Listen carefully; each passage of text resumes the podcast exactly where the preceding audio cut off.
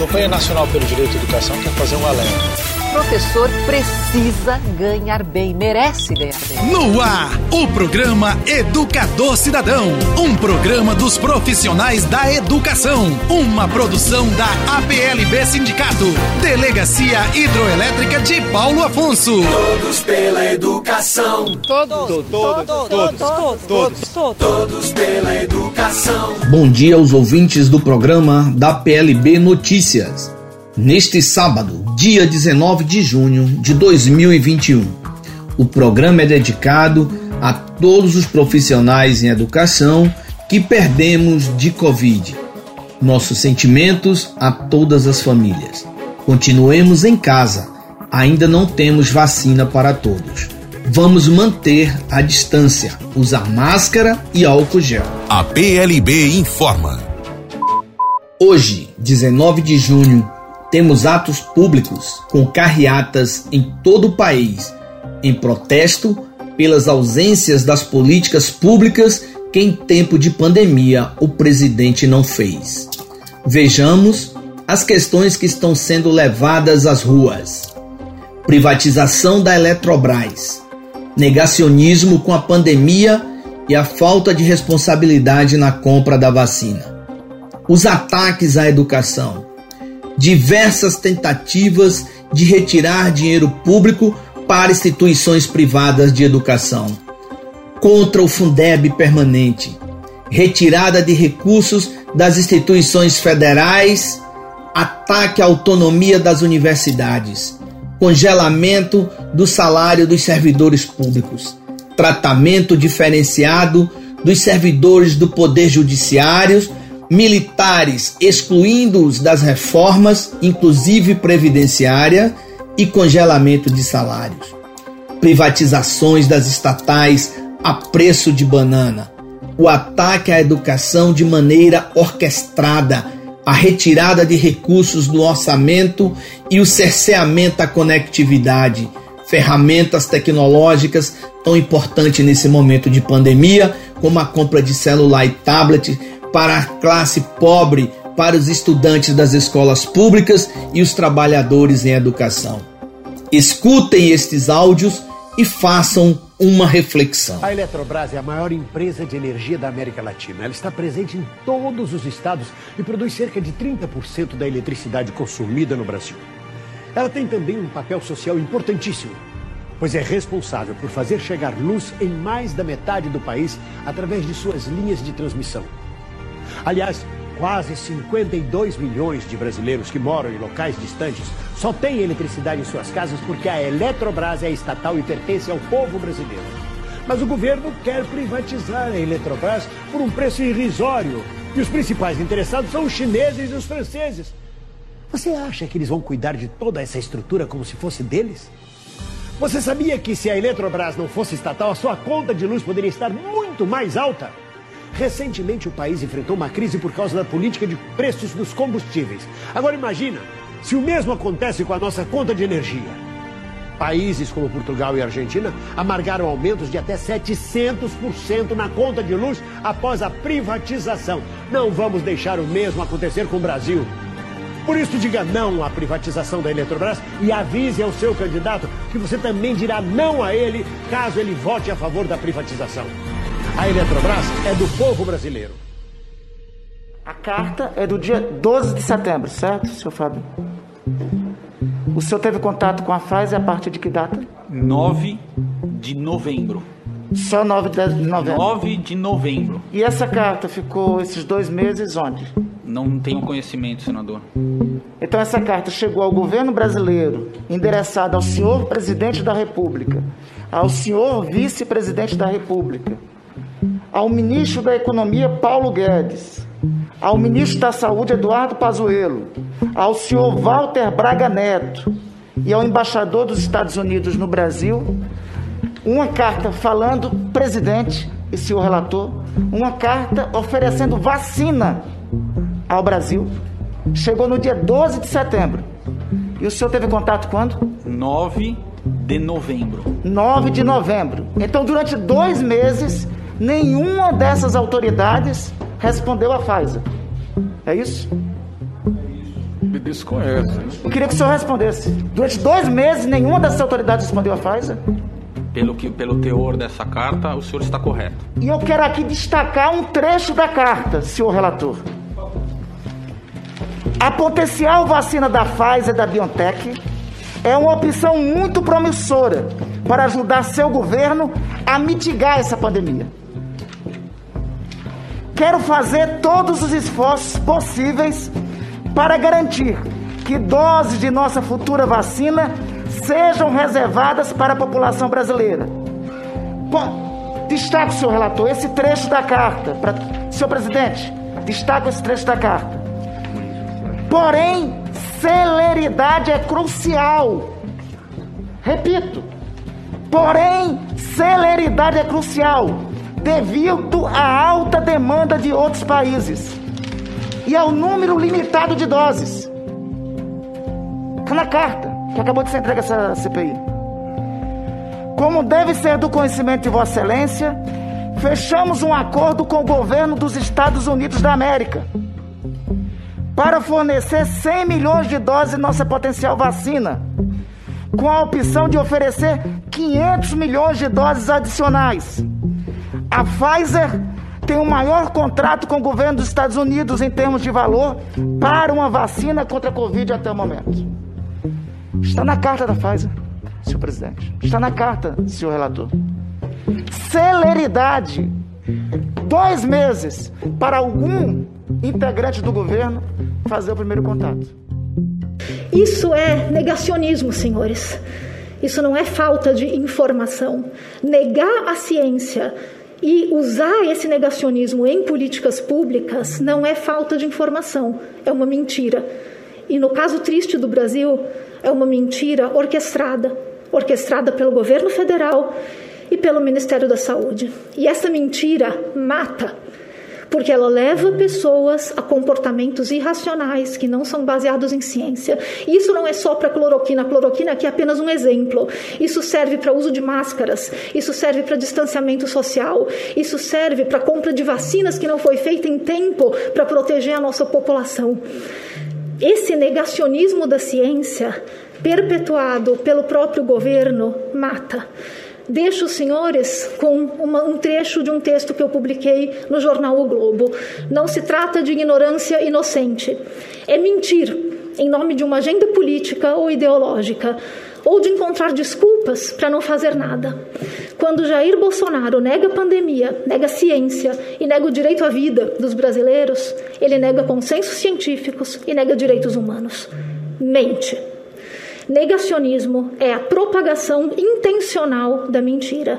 E nós não devemos nunca permitir que negacionistas ocupem posições de poder. Muito obrigada. Pessoal, nós brasileiros já enfrentamos e controlamos muitas epidemias ao longo da nossa história. E com o coronavírus não vai ser diferente. O negócio agora é ter calma. Fique informado para se prevenir da melhor forma possível. Se for tossir ou espirrar, nunca use as mãos para cobrir a boca e o nariz. O jeito certo é usar o braço. Contra o coronavírus, mantenha os ambientes ventilados. E lembre-se, a melhor receita para a prevenção é manter as mãos sempre limpas. Contra o coronavírus, não pode vacilar, gente. Lave bem as mãos, dedo a dedo, com sabão. Se não puder, use álcool em gel. Febre e tosse ou dificuldade para respirar são alguns dos sintomas. Não precisa sair correndo para o hospital por causa de um simples resfriado, mas caso precise, há uma unidade básica de saúde pertinho de você. Com informação, vamos lutar contra o coronavírus. Juntos somos mais, fortes. A PLB Notícias, a educação em primeiro lugar. Promulgada lei que garante 3,5 bilhões para a internet de aluno e professor da rede pública. Apesar do atraso na aprovação desta importante lei e da tentativa frustrada irresponsável do presidente Bolsonaro em tentar vetar esse repasse indispensável para garantir mais igualdade de acesso ao ensino remoto no período pandêmico, a CNTE orienta suas afiliadas a acompanhar o processo de distribuição dos recursos em cada estado e município, a fim de que todos os estudantes destinatários e todos os professores sejam efetivamente contemplados. Os beneficiados, os alunos da rede pública municipal de ensino, beneficiários dos recursos devem pertencer a famílias inscritas no cadastro único para programas sociais do governo federal, o conhecido CadÚnic, e os matriculados nas escolas das comunidades indígenas e quilombolas, bem como os professores da educação básica da rede pública. Aplicação dos recursos. A União transferirá 3 bilhões e meio para estados e para o Distrito Federal em até 30 dias para que os recursos sejam aplicados de forma descentralizada o dinheiro que, que não for aplicado até 31 de dezembro de 2021 retornará aos cofres da União até 31 de março de 2022. Os recursos vão financiar a contratação de pacotes de dados para celular que permitam a realização e acompanhamento de atividades não presenciais pelos alunos. A contratação poderá ser de serviço de internet fixa para conexão de domicílios ou de uma comunidade, se for mais vantajoso financeiramente ou se não houver sinal de dados móveis na região. Você está ouvindo o programa PLB Notícias. Governo comemorando cada morte de um preto como se fosse um gol. Oito meses para vacina, ignora, não assina, poucas horas se precisam para provar o futebol. Já são oito estádios cheios de uma torcida morta, vítimas de um plano sujo para o extermínio da nação. Não diga que não sabia. Foi dito em entrevista que se morresse 30 mil, aí é que ficava bom. Já se foram várias vidas. É um plano genocida que avança a passos largos alcançando sempre um corpo preto favelado, no mapa já está marcado, onde a bala perdida pode encontrar o seu alvo. 23.100 pretinhos estampando os jornais. Guarda-chuva, furadeira, a favela pede paz. Polícia pacificadora ou assassina? O PP é só fachada para legalizar chacina. Helicópteros, armas, adultera a cena e some. Não se calem nem um dia. Não se esqueçam desses nomes. João Pedro, Ágata, Luana, Alexandre, Lucas, Fernando, Amarildo, Viviane, Dona Maria Célia do Curuzu, na CDD Chechel, Maia Zion, Kathleen Romeu. O projeto de governo é matar quem nem nasceu. Se eu não gritar agora, logo mais pode ser eu. Eles não gostam de preto, eles não gostam de pobre. Você já ouviu um tiro de fuzil em condomínio nobre? Se você é branco e também se indigna, lute contra o racismo. Vocês nem estão na mira. E a gente tá chorando a morte de outra menina. O risco que ela carregava se chamava melanina. A PLB Notícias. A educação em primeiro lugar. É difícil encontrar alguém que foi mais anti-Lula do que eu. Porque é só levantar vídeos do passado, onde eu tô xingando o Lula e a Dilma de tudo que se pode imaginar nessa terra. Eu fui criado é, dentro de uma família onde o antipetismo ele nasceu antes do antipetismo. Nem existia antipetismo, minha família já odiava o PT. Eu não sei exatamente porquê, não sei o que aconteceu, mas foi uma coisa muito que veio de berço para mim.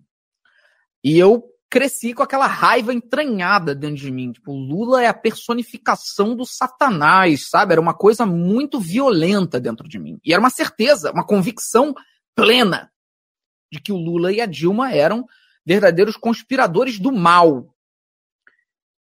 E é, como toda convicção não embasada, a gente leva muito tempo para conseguir destruir isso dentro da gente. Porque é a base do que significa o preconceito. E a gente destruir preconceitos dentro da gente é muito difícil. Por sorte, ou por, por acaso, eu sou uma pessoa que gosta muito de ler. E eu decidi me inteirar sobre esse que eu considerava bandido do Lula. Vou ver o que, que é essa palhaçada então. Só que isso foi muito recentemente.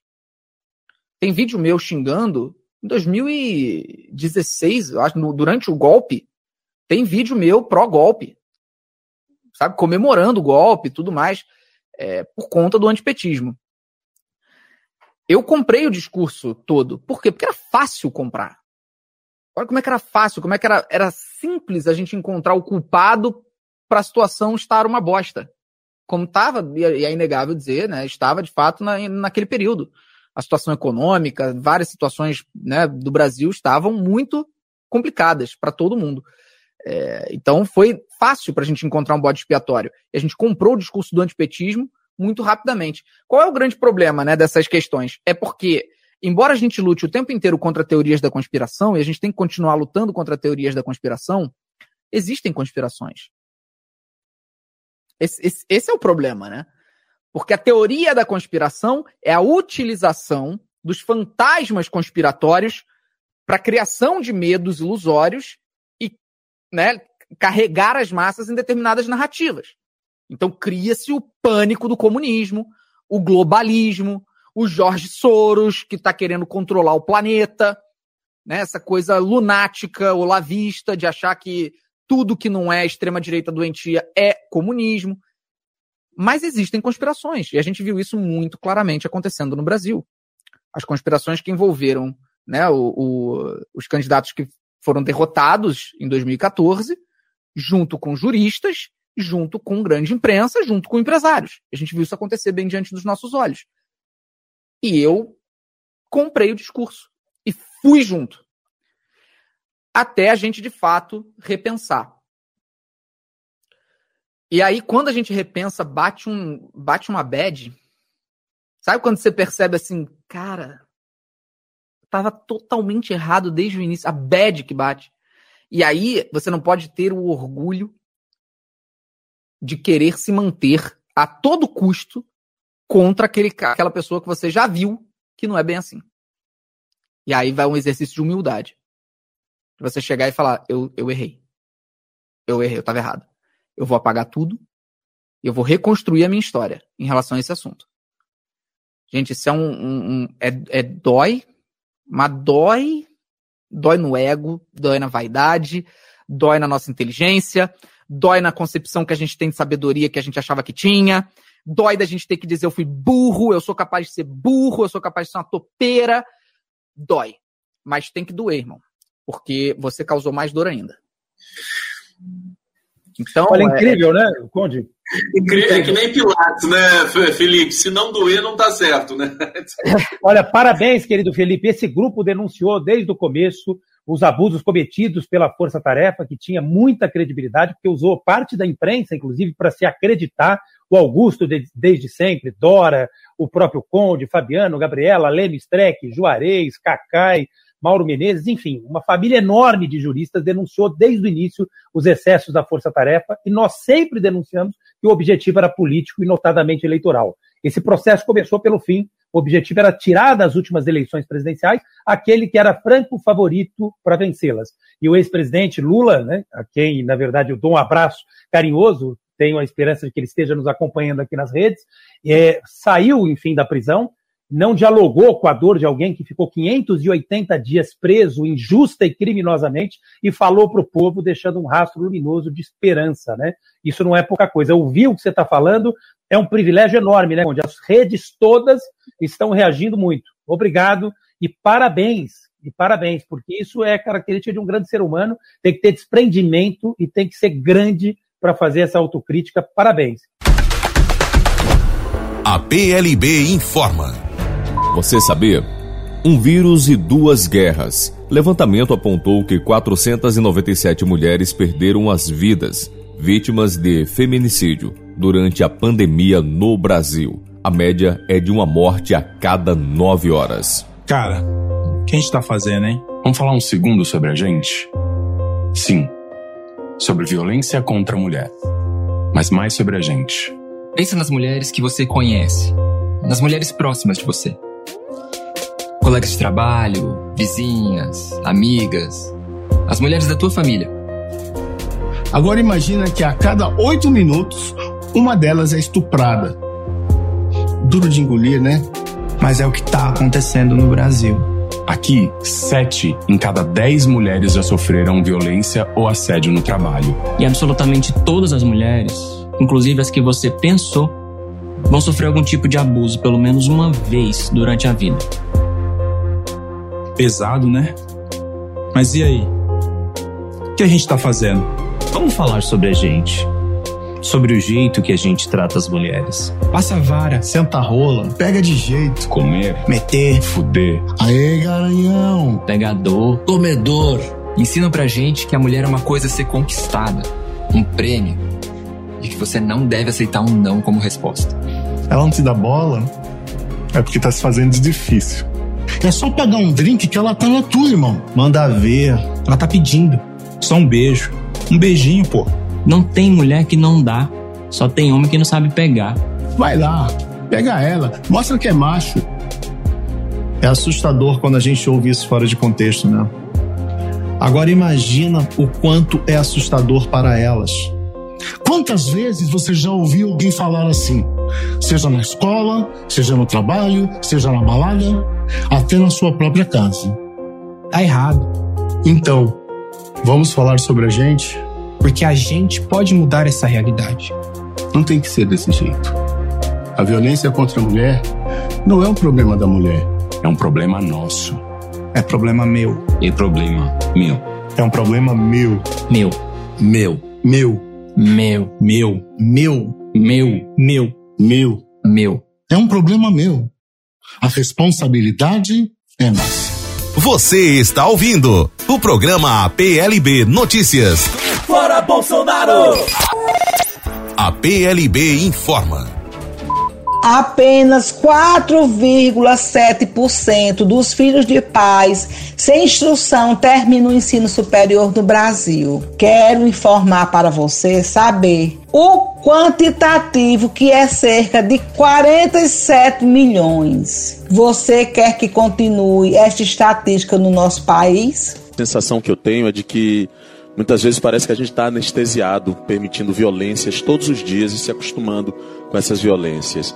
Me desculpa, mas é violento você imitar alguém sentindo falta de ar e rir disso enquanto várias pessoas estão perdendo seus entes queridos. E eu estou achando que a gente está precisando muito resgatar a capacidade de se indignar e não se cansar. O trabalho da gente agora é não se cansar, é informar todos os dias, é ser exemplo todos os dias. Se você está dizendo assim, ah, tal pessoa não usa máscara, use máscara, seja exemplo, seja líder. A PLB Sindicato informa os seus filiados e filiadas que fez um convênio com a Med Imagem, localizada na Apolônio Sales, no edifício Empresarial Rocha, sala 102. Agora você filiado ou filiada da PLB terá 20% de desconto em seus exames. A clínica faz exames em geral, obstetrícios em 3D. A PLB Sindicato. Hora certa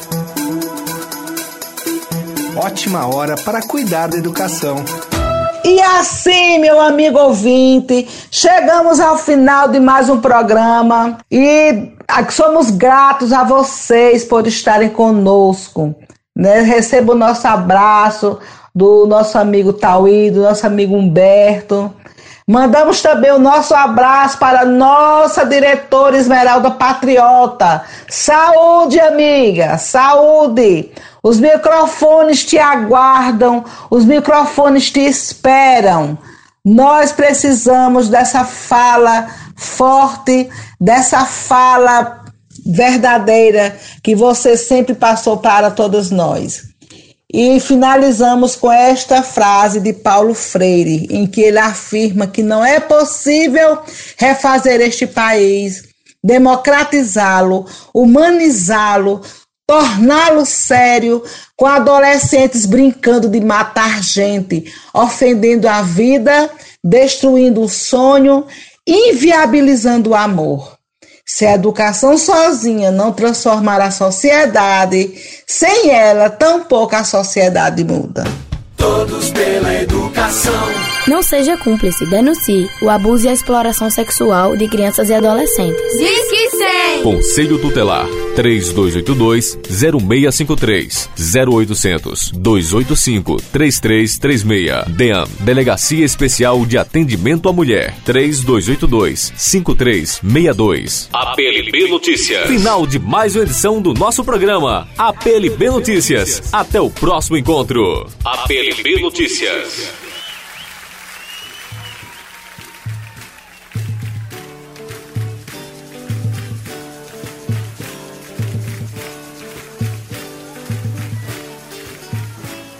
professores, protetores das crianças do meu país. Eu queria, gostaria de um discurso bem mais feliz, porque tudo é educação, é matéria de todo tempo. Ensinem a quem sabe de tudo a entregar o conhecimento. Ensinem a quem sabe de tudo a entregar o conhecimento. Na sala de aula é que se forma um cidadão. Na sala de aula é que se muda uma nação. Na sala de aula respeite o meu professor.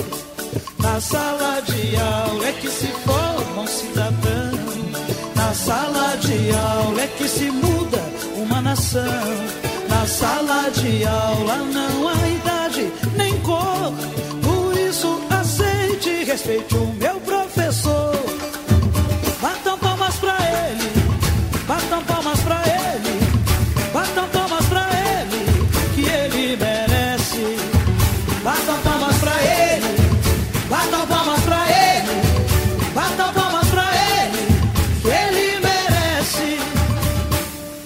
Professores, protetores das crianças do meu país.